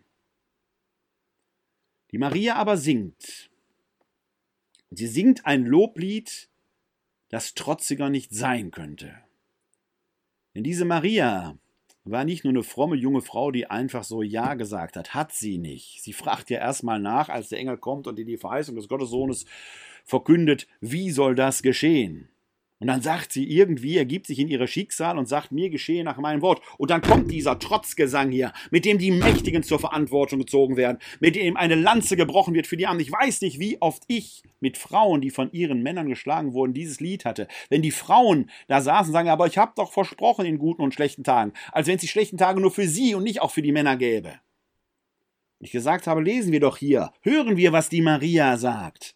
Die sagt, er stürzt die Mächtigen vom Thron und erhöht die Niedrigen. Und das ist nicht nur eine Verheißung für die Ewigkeit, wenn sie danach singt, die Hungernden beschenkt er seinen Gaben. Das ist konkret. Hunger ist etwas, was im Körper stattfindet, im Fleisch. Nein, wir Christen dürfen nicht schweigen. Wir dürfen nicht schweigen, so wie Maria nicht geschwiegen hat und Elisabeth auch nicht, die mit lauter Stimme ruft. Und wir müssen die Partei ergreifen. Für die, die hungern, für die, die überlebt haben, für die, die im Schmutz liegen, die in den Schmutz getreten worden sind. Und die Mächtigen müssen wir gegebenenfalls vom Thron stürzen. Wenn wir es nicht tun, wird es Gott tun. Aber es hat noch nie geschadet, auf der richtigen Seite zu stehen. Der Gottesgebären zu Ehren, zu ihrem Festtag, möchte ich einen Hymnus singen, der in der katholischen Kirche sehr verbreitet ist, nämlich das Salve Regina, gegrüßet seist du Königin, das ist der Maria gewidmet. Salve Regina, Mater Misericordiae, vita dulcedo et spes nostra salve, a te clamamus, ex soles filii Eve, a te suspiramus, gementes et flentes, in hac lacrimarum valle. Ea ergo, advocata nostra, illos tuos misericordes oculos, ad nos converte. Et Iesum benedictum fructum ventris tui, nobis post hoc exilium ostende. O clemens, o pia, o dulcis Virgo Maria.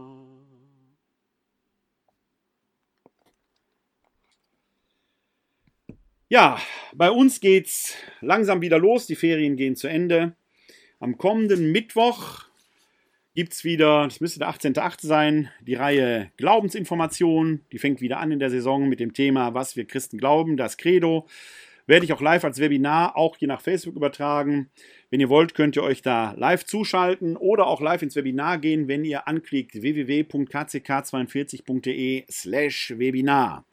Und am einunddreißigsten achten werde ich wieder mit meinem Freund und bibelwissenschaftlichen Kollegen, er aus dem A T, ich aus dem N T, also er Alttestament, ich Neutestamentler, Thielmacken Steiner in Jerusalem online diskutieren. Auch da könnt ihr euch live zuschalten oder wir werden es hier live auf Facebook übertragen. Dann geht's anlässlich des Schöpfungstages, den wir am ersten neunten begehen, um ein echt tierisches Thema. Wir kommen nämlich auf den Hund und werden uns ein paar Gedanken darüber machen, was der Hund so in der Bibel alles treibt. Der kommt nämlich öfter vor und manchmal skurriler vor, als man denkt. Wird also sicherlich auch ein interessanter Abend werden. Den Schöpfungstag werden wir hier in Wuppertal übrigens in einer besonderen Weise begehen, nämlich traditionell mit dem ökumenischen Gottesdienst zum Schöpfungstag. Mein evangelischer Kollege Johannes Nattland und ich werden den feiern. Johannes Nattland wird dann in der Laurentiuskirche predigen. Und ich freue mich sehr darauf, André Endhöfer mit, mit seiner Klarinette für wieder wunderbare eigene Interpretationen sorgen. Es wird sich lohnen. Wegen der Pandemie muss man sich vorher allerdings für diesen Gottesdienst registrieren. Ein Ticket könnt ihr euch klicken unter w w w punkt k c k zweiundvierzig punkt d e slash Gottesdienst. Da könnt ihr ein Ticket für diesen Gottesdienst bekommen. So Gott will, werde ich die nächste Sendung einen Tag später am vierten neunten hier aus meinem kleinen äh, Homeoffice senden können. Bis dahin möge Gott euch alle segnen. Der Herr segne uns, er bewahre uns vor Unheil und führe uns zum ewigen Leben. Amen. Das gewähre uns der dreieine Gott, der Vater, der Sohn und der Heilige Geist. Amen. Hosanna, Jeschua. Hilf doch! Gott hilft! Halleluja! Heute ist nicht alle Tage. Ich komme wieder, keine Frage. Bis dahin, lebt lang und in Frieden, live long and prosper. Bleibt oder werdet gesund und helft anderen, gesund zu bleiben oder zu werden. Euch allen da draußen ein herzliches Glück auf!